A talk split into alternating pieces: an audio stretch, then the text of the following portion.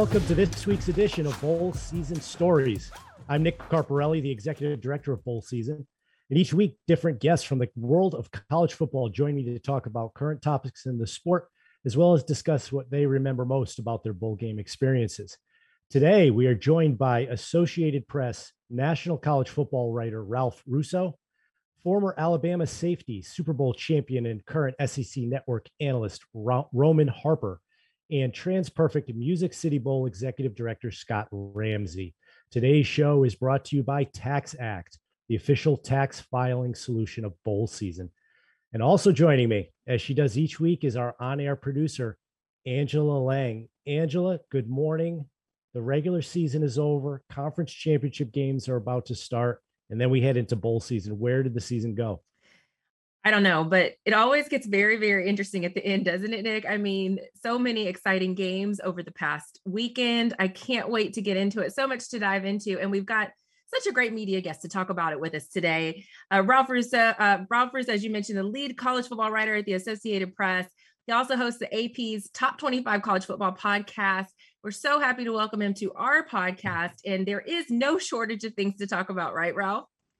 There is a lot going on on and off the field, really. And as you can see by the background here, I'm actually in Dallas covering some meetings to see if maybe in the not too distant future we will have an expanded playoff. It will be more than four teams. For now, it's four, but we, we we're talking about maybe going to 12 uh, as soon as 2024. Well, we'll get to that, Ralph. First of all, thanks for joining us. You and I have been friends a long time couple of Italians from the Northeast. You know, we, we, we got to stick together. Uh, Angela and I talked about it briefly before we look ahead. Can, can we talk about last weekend for a minute? I mean, Michigan, Ohio State, Oklahoma State, Oklahoma, Al- Alabama, Auburn. I love the NFL, but there's nothing they can do to compare to what we experienced this past Saturday in college football. Talk, talk to us about that. Yeah, it really was an all timer. If you think about uh, sort of the idea of um, teams that have had a hard time winning their rivalry games. And I think it also sort of showed that, you know, we talk a lot about the playoff and the stakes beyond just the game itself. But I think a Saturday like that, not only were there major ramifications as far as national title, conference titles, but I think for, for Michigan, just beating Ohio State, right, was euphoric for Oklahoma State, just winning Bedlam for the first time, and I think it was seven years, six, seven years, was euphoric. And you know, you can even some find some other rivalries. Uh, you know, Minnesota very rarely beats has beaten Wisconsin, and they took the axe, right? Which one of the great trophies in all of college football. It was one of the greater, better uh, rivalry Saturdays I can remember. Again, super high stakes, amazing intensity um, and and breakthrough victories. The first Iron Bowl to ever go to overtime. Uh, yeah, I, am with you, Nick. Like you know, I, I enjoy a, an NFL Sunday, but there is nothing like uh, the the impact and the pageantry of a big college football Saturday. Yeah, I, I agree. You you uh, you mentioned earlier, and, and as we can tell by by the backdrop, you're in Dallas uh, outside the college football playoff meetings. Uh, one of the biggest criticisms of the CFP in its first seven years uh, is the appearance of the same teams every year. Uh, there has not been a lot of diversity in terms of the, the the, the, name brand of, of teams that have been in that top four. It looks like this year is going to change a little bit, maybe even a lot, depending on the outcome of this week's conference championship games. Do you think parity at the top is good for the game? I, I do. I think it's good for um, fans of other teams to feel like they have a chance. I think it's good for fans of the sport in general to feel like this is not a foregone conclusion.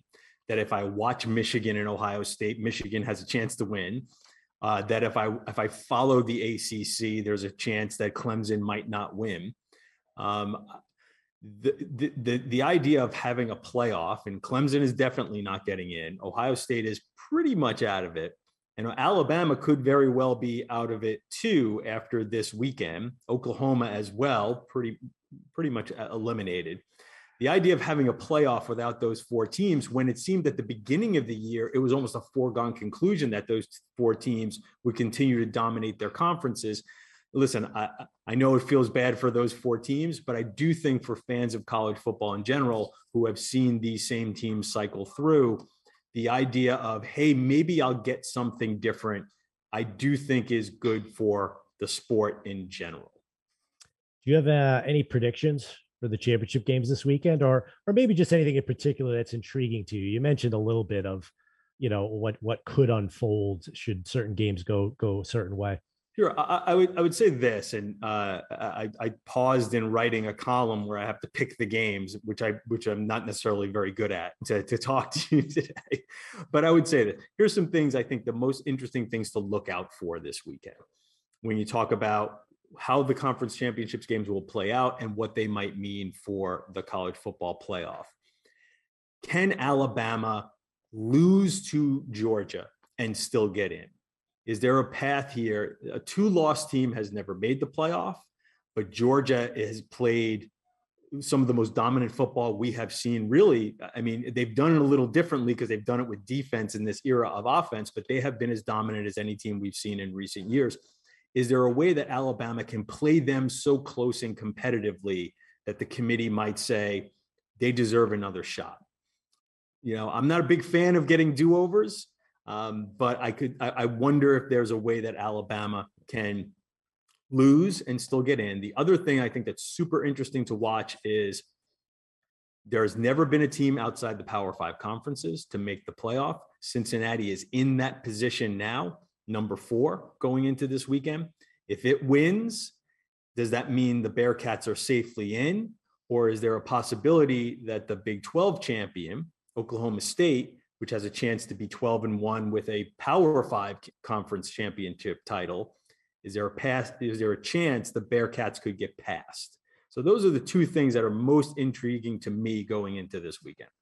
Yeah, that makes a lot of sense. I think uh, the second point you made, I think a lot of uh, the the college football fans across the country are kind of kind of rooting for Cincinnati, that underdog, to finally get their chance. You know, when they've been so close in recent years, and and I know the committee does not uh, take into account count previous seasons, but it's hard not to think about the fact that Cincinnati went toe to toe with this same Georgia team uh, in the bowl game last year, and here we are. Everybody thinks Georgia is is you know the, the, the class of college football, and does Cincinnati belong or not this year? It's hard not to it's hard to remove that from your memory. Oh, I completely agree. Right. I mean, you can tell me what the protocol is, but there are also human beings in the room who remember. Uh, and just because you know, I know I'll hear it from Georgia fans, I know you had a few of your key players sitting out last year on that game, but so did Cincinnati.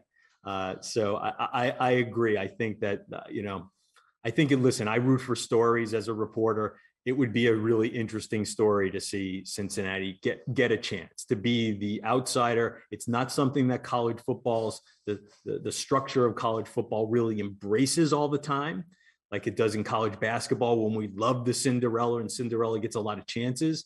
That's not always the structure uh, that accommodates that in college football, but I think a lot of people would find it really interesting to see Cincinnati break through.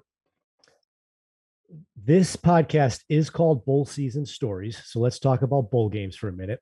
Uh, I know you didn't go to a lot of bowl games as a fan when you were a kid growing up in New York, since there simply weren't any that were geographically close to you at that time. The Pinstripe Bowl is only 10 years old. Uh, but did you ever watch bowl games as a kid? I'm sure you did. I mean, what did you think of them at that time, specifically that time of year that we call bowl season? Yeah, I, mean, I, I, I love them. Uh, growing up in New York and, and in Queens is not exactly a place where you find a lot of college football fans, but I caught the bug early on. Uh, and it, part of it was the regular season, seeing these games from what seemed like very far off places Baton Rouge, Louisiana, Lincoln, Nebraska, right? For a kid from Queens, that might as well have been Mars, but it, it, it really drew me in.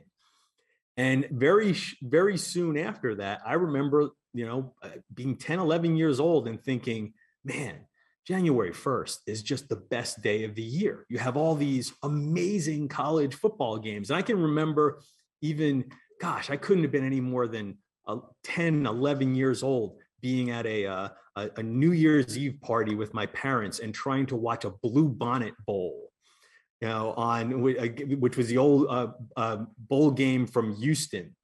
Um, back in the in the 80s and I, I am trying to remember who was playing in that game. It might have been the university of houston it might have been texas tech but i do distinctly remember trying to seek out these bowl games because i just thought they were so cool. And again january 1st being the pinnacle of it all to sit back all day and just watch these games from these amazing venues. And um, i think the thing that really sealed me as a lifelong college football fan was the famous Miami, Nebraska Orange Bowl, where Miami had the big upset over that great Nebraska team. Tom Osborne goes for two instead of kicking for the tie. Like that Orange Bowl, I believe that was the 83 Orange Bowl, maybe the 83 season going into so the 84 Orange Bowl. You can you can fact check me there, Angela. Um, that was again, that game hooked me. I was, you know, 12 or 13 years old, and I thought, well, that's just about the best football game I've ever seen. This is incredible. I am totally down with this sport. And from that point on, like it was really, it was the sport for me. Like it, it's amazing to think again, a guy from Queens who grew up rooting for the Jets and the Mets would be, you know, sort of had the goal to become a college football writer. But I was lucky enough to to, to have that break my way. Yeah, we hear a lot of stories like this, Ralph, on this podcast, whether it be from players who have participated in games, the communities that host the games, and just and just fans, you know, at different points of their lives. Now, you as a professional, you've you've covered bowl games. Tell tell us about some of the experiences you've had covering bowl games and writing about them over the years. So I've covered some of the, I'm very lucky over the last 15 years. I've covered some of the best games in college football history. I've covered the Rose Bowl with USC and Texas. I've covered every national championship game since 2004. So lucky me, right? I am very fortunate. Uh, covered the Boise State, uh, Oklahoma Fiesta Bowl, one of the great upsets of all time. But I think my best bowl story is a little farther down the bowl uh, ladder. I covered the Snow Bowl, the Indian, the Independence Bowl, where it snowed like mad as if it was the Northeast in Shreveport, Louisiana. It snowed about three inches, four or five inches over the course of about two or three hours. Uh, in 2001, I believe, or 2000, the 2000 game between Texas A&M and Mississippi State. And I remember just being as shocked as it, like I remember turning to people because I was still relatively new to the South at that time. I had just moved to Mississippi. I remember asking people, do you guys get snow here? Like, where does it? And they all laugh, like, no, this is, we never get anything like that. It, it snowed as if it was Buffalo for most of the first half.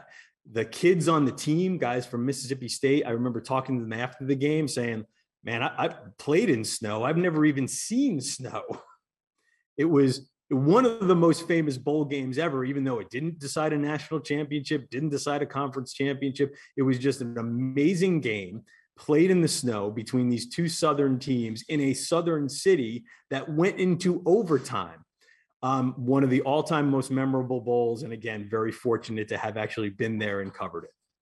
Yeah, we talk about that a lot here. You know, bowl games don't have to necessarily factor into the national championship picture to be memorable, meaningful uh, to everybody involved. So, last question Is there any bowl game that you've never been to that you'd like to, based on its location, its tradition, maybe one where it's not snowing? Uh, any anyone on your list? Well, I, I, I do enjoy the nicer weather, and I've never covered a holiday bowl. Uh, so you know, going to San Diego, there's that's always it's, it's got a tradition of being a really entertaining bowl too. Now, back in the day, again, going back to my youth of what turned me on to college football, the Holiday Bowl had the reputation for being these wild, high-scoring games with BYU. Has it's kind of moved away from that a little bit now, but nonetheless, like I, I think that's a game uh, that again a ton of tradition uh, that I really like. You know, I've gone to a lot of other smaller, quote unquote, smaller bowl games. That's one I haven't had a chance to go to. I think that one would be one uh, I would say put that on my list of, of wishes. Well, I, I can help to make that happen should you want to go uh, sometime in the near future. Great. Ralph, uh, I, I know you're busy. Hopefully, you didn't miss any breaking news down there in Dallas. Uh, thank you for being on the show. Hopefully, we'll run into each other on the road somewhere this bowl season. That sounds great. Thank you, Nick. Thank you, Angela. We're going to take a short break and be right back with SEC college football analyst Roman Harper. Stay with us.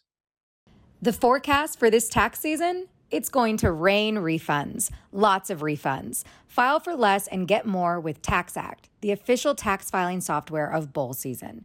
Go to taxact.com to get started today. Welcome back to the Bowl Season Stories podcast. We just heard Nick and Ralph talk a little bit about the Crimson Tide, and I bet our next guest will have a lot to say about that topic. Please welcome former Alabama safety, Super Bowl champion, and SEC analyst Roman Harper. Roman, welcome to the podcast. Hey, thank you guys for having me. Appreciate it. Uh, looking forward to it. I didn't play in a lot of bowl games, but I can share what I know, and uh, it's pretty good. Well, you did play in a few, Roman. We, I know you played in the uh, Music City Bowl 2004 against Minnesota, the Cotton Bowl 2006, uh, which was a victory against Texas Tech. Uh, let's jump right into it. What, what, was the bowl experience like for you? The the travel to Nashville and Dallas, the events, the food, the camaraderie with the teammates. We hear about that a lot. What do you remember about those trips? Uh, well, some of the funnest things you have are the bowl games. You know, you you get to go and travel, and this is before you know. I didn't grow up getting on planes and going places, so my first trip was in college when we went to on the first road game my freshman year, and I remember how nervous I was just flying. So then at this point now you get bowl seasons. You know, you get the per diem, so you get a little money in your pocket. That's always good the bowl gifts that's always another great bonus to that so that's always really looking forward to that new sweats shoes clothes the whole nine so it's always cool to kind of get those things out of the way but actually playing the football game you know getting to play somebody that's not in your conference an unfamiliar opponent and then leading up to that so we have a couple different events i remember one year we played we played ncaa football so like our best players on our team who were the best guys will go against another team's best players. And I remember that was the Independence Bowl actually when we did that in 01 or 02. And I was actually the best player on the football team in NCAA football. So I ran it up the first half against their Iowa State guy. And then next, you know, my the second half, my friend he held on for the victory. But just know it was me that kicked it off and got it going. And then in Nashville, the biggest thing I remember is going against those two-headed monsters that they had at running back, Marion Barber the third and uh, and Maroney, Laurence Maroney, that was at with the Patriots. So seeing those guys in college and and having to tackle those guys and then having to see them later on on Sundays as well, just kind of getting an early dose of what real NFL running backs look like. It was great to go against them. In your senior year, as we mentioned, you uh, you played Texas Tech in the Cotton Bowl. Crimson Tide had the number one ranked scoring defense in the country that year. Uh, and your defense played great in that game as well. But it was a clutch drive by your offense that set up a game winning 45 yard field goal at the end with no time left. A lot of people consider that one of the most thrilling bowl games of all time. Uh, and it did not necessarily factor into the national championship picture. I mean, t- tell us about that. How did you guys feel, especially after your senior season? It was the last college football game you ever played.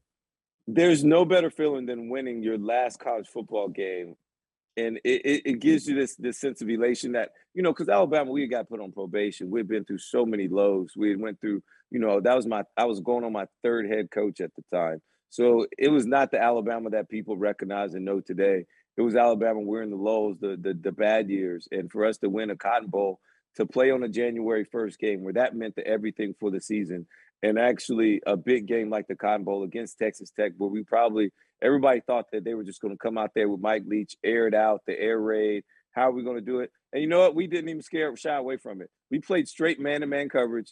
We blitzed the quarterback and we tried to go get him. And we said if they beat us, they could do it, but they didn't. They only scored like what seven points, ten points maybe, uh, the whole game. And it had to be the ugliest kick by my man Money at the end of the game.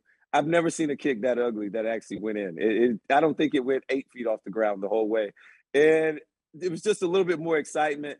And uh, that wasn't the first time that he had made a last second kick. And uh, just to go out with those guys that all came in with on a high note like that uh, in a victory and the way in the fashion that we had it, it was beautiful. And um, I remember early in the week they had a country singer that was a Texas Tech grad. I forgot he was like the main speaker when you know both teams come together for the dinner, and he was the main speaker. But he was a Texas Tech guy, and he was like guns up this and blah blah blah, talking to the trash. And we're like, how do they invite the speaker that's completely biased in here? So it, we were riled up, we were ready to go. And that was when other conferences didn't know how dominant the SEC was. So we had to put them in place then too.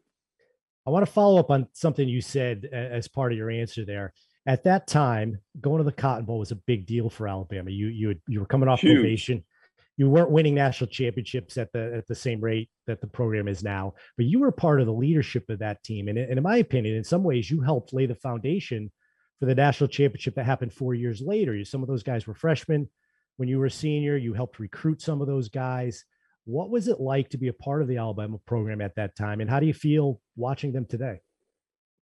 Well, you know, it was at one point in time, we really went through this period. We're like, does anybody even want to be here? Um, you know, Dennis Franchione had just left the Texas A&M for a better job than in his eyes he wanted. We got Mike Price for three months and he's gone. And now we're like, who's even going to want to coach us? Like, this is not how things are supposed to go. This is Alabama, all the tradition, all the pride. And the only thing we had were ourselves as teammates and our strength coach, uh, Coach Pollard at the time. So it was really weird to go through like, man, we don't even know if anybody wants us to all of a sudden in a year and a half getting up to 10 wins when the year before we struggled. We were so beat up and, and hurt. And now being able to finish off a year later getting 10 wins, which is a, a benchmark to say that is a successful season. Finishing, I believe, in the top 10 in the end of the year rankings. And all of a sudden, like, man, we're we're we're sending Alabama off in the right direction, the way that I thought it would be the whole time I was here. And now, then followed it up. They had a losing season, but it all set it up for Nick Saban to come in. And next, you know, boom, change the landscape of not just Alabama, but all of college sports and especially in the SEC because now, you know, if coaches aren't winning championships, they're no longer good anymore. And that is what Nick Saban has kind of changed our whole mind and concept of what winning is. He just went on a long rant. I don't even have to bring it up for last week about all these spoiled, self-centered fans that, and it's almost like it's his own fault. They, they try and blame him for it. He's trying to blame them for themselves. And it's just kind of going on and on and on. But it just really feels good to watch what Alabama's been able to accomplish now and the fact that I they treat me so great when I come back, and and even players like Mark Ingram is like a little brother to me. Is like you know when we win a championship, everybody wins a championship. You know the fact that you know I wasn't there for the first twelve championships, but I claim all eighteen.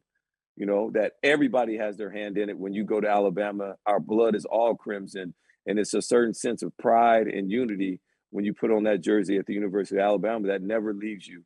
And we all raise our kids that way and it just continues to go on and on and on to the next generation. So it's a special place. I'll never forget, even after my my recruiting trip, how when I left, my dad was like, "I have no idea how you're going to turn this place down, my son, just because of the tradition and the honor and everything that they put into their program."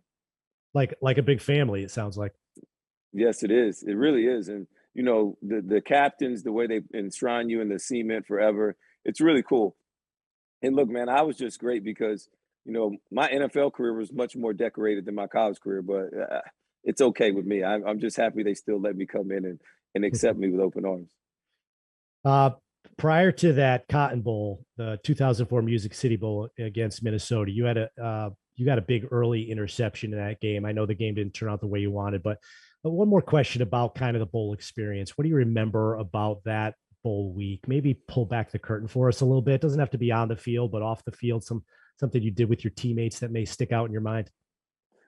Well, um, I'll tell it now. It was great. Me and my boys, we snuck out in Nashville. It was a great time. Um, just uh, spending some time in the music city and just getting to see things. Uh, you know, being in a new city like that we've never been before, hanging out with some people and uh, people that had came in town that they had friends and stuff. So actually getting to see a, a, different city and actually seeing what other places were like outside of Tuscaloosa or outside of the state of Alabama where I'm from was really nice to be and actually of age and to see some things and be able to go places. That was always fun. And then another thing I'll always remember was my my older brother was playing for Troy State at the time. They played in a bowl game in San Francisco, one of their first games. I forget the name of it. But my mom and dad ended up going to the game in San Francisco, left right after halftime of his game, and got on a plane, flew all the way to Nashville got there, changed clothes in the airport, made it to my game by that first uh, by the kickoff, and actually saw me get the interception. So it was really cool. They did a big feature on him and everything. It was nice, and uh, I was just happy that they actually made it in. Uh, but they did a whole bunch of traveling, and my parents do not miss football games when it comes to their kids. So that was another thing that's just a cool little memory and story from that from that time. Well, Nashville is obviously one of the great cities in this country, and, and we hear that same kind of story a lot, Roman. You know, these you know guys like you going to these cities around the country to play in bowl games that they you may never have been to before in your life and may never go to again, but you have those experiences and those memories that, that kind of last a lifetime. They do. And, you know, I, am telling you, I, I've been in Nashville many times since, but there's nothing like the first time you go to a city when you literally have no idea what you're doing. You're kind of just stumbling around. Oh, you know what that place looks like? Let's go in there. So we did all of that with me and my teammates, and we went out that night. It was fun. I got a whole bunch of memories. I'm not going to share them all, but just know it was a great time.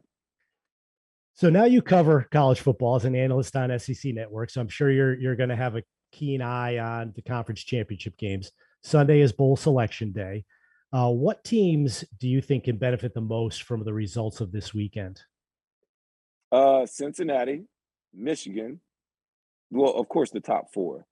Um, but really, outside of that as well is Oklahoma State. Oklahoma State could really have something to say if they go out there and win again, especially or if Baylor wins and you have some ma- some madness right there in front of them as well. Michigan drops a game to Iowa, or Cincinnati loses to Houston. Those things could happen.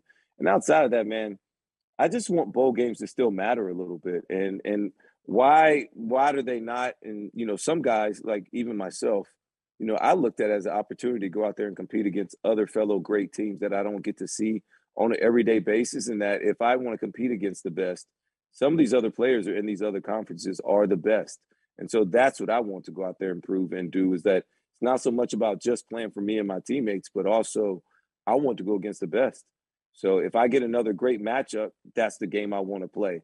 And I think other kids should actually look and factor into that into their decisions when it comes to playing in the bowl games. Because the moment, you know, once the playoffs start to happen and people talk about the playoffs, it really starts to diminish some of the importance of some of these other games and not understanding that this is your last college experience. And so many of you guys want to play on Sundays, but you're not.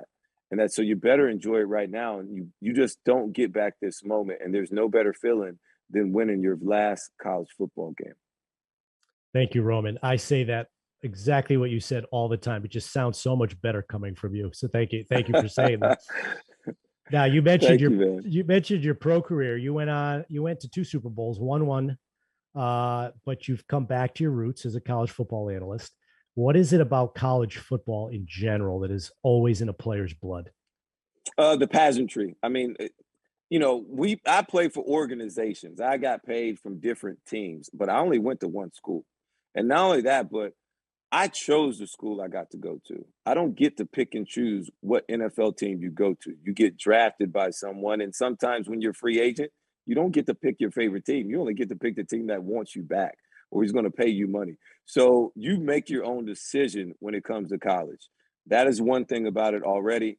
And the pageantry, the rivalries. I mean, every rivalry is made up because of the fans, and the fans hate each other like no other level when it comes to college. And people pay money to go to school there. They spend their four years there, and it's just different you know, you grew up in a city or a town, like, okay, you root for the Panthers, you root for the Saints, you root for the Cowboys.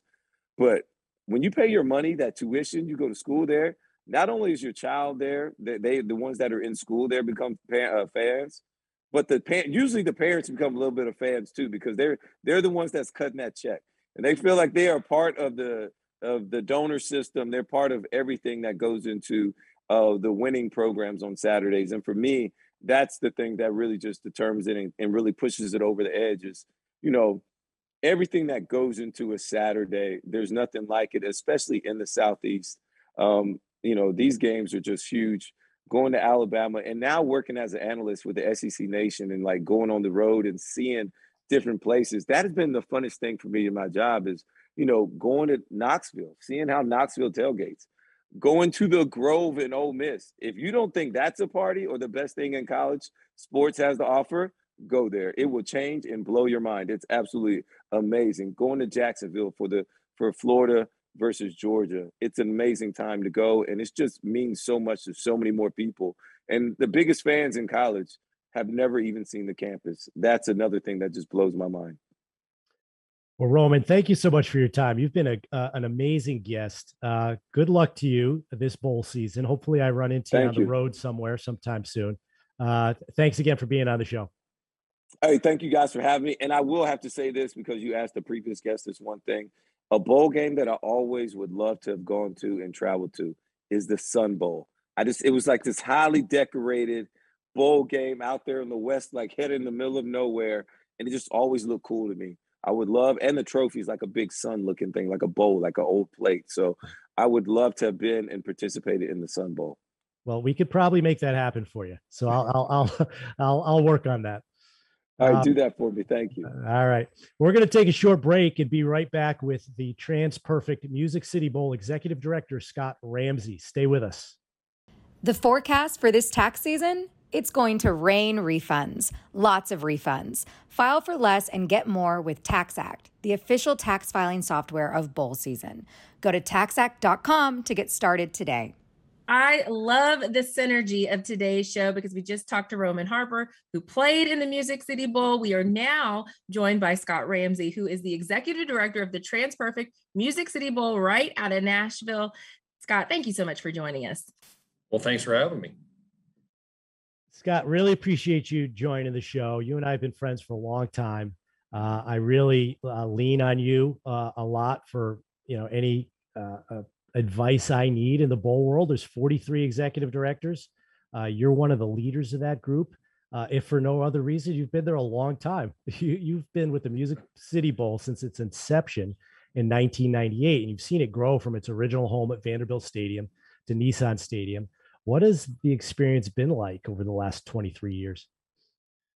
Well, I think in a broader sense, uh, Nick, it's um, you know I think it's the role that sports has played in the in the growth of our city, and uh, and certainly you know in the late '90s when we started the game, um, you know I think the business mission was pretty simple from our our mayor at the time that we had we had just uh, passed a referendum to build uh, Nissan Stadium, uh, recruit the Houston Oilers to Nashville, and um, his challenge was pretty simple. What other events can we put in a, a city owned facility, which at the time was the largest investment uh, city government had ever invested in? And the bowl game at that time was one that we thought, well, uh, we took between Christmas and New Year's. Uh, it was the slowest week of tourism um, in our in our whole year, and could we use a college bowl game to help infuse some some tourism business and same time uh, showcase our city on a national broadcast on ESPN for three hours, and uh, there didn't seem to be a whole lot of downside other than could we fund it?